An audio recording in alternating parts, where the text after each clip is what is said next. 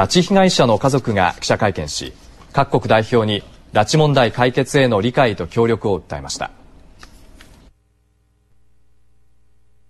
米韓中ロ4カ国代表は被害者全員が帰国がない場合にない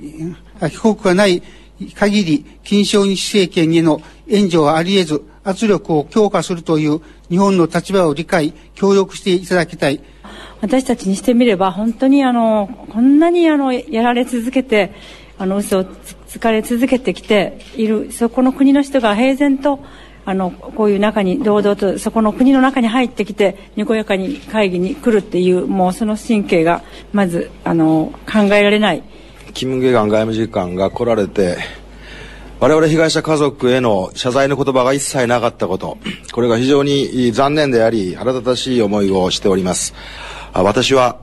家族の生存を信じていますしその生還を信じているという強い意志を示していかなければならないと思って昨日から断食を始めました。そのことをキム・ゲガン外務次官に強く皆さんから伝えていただきたいと思っております。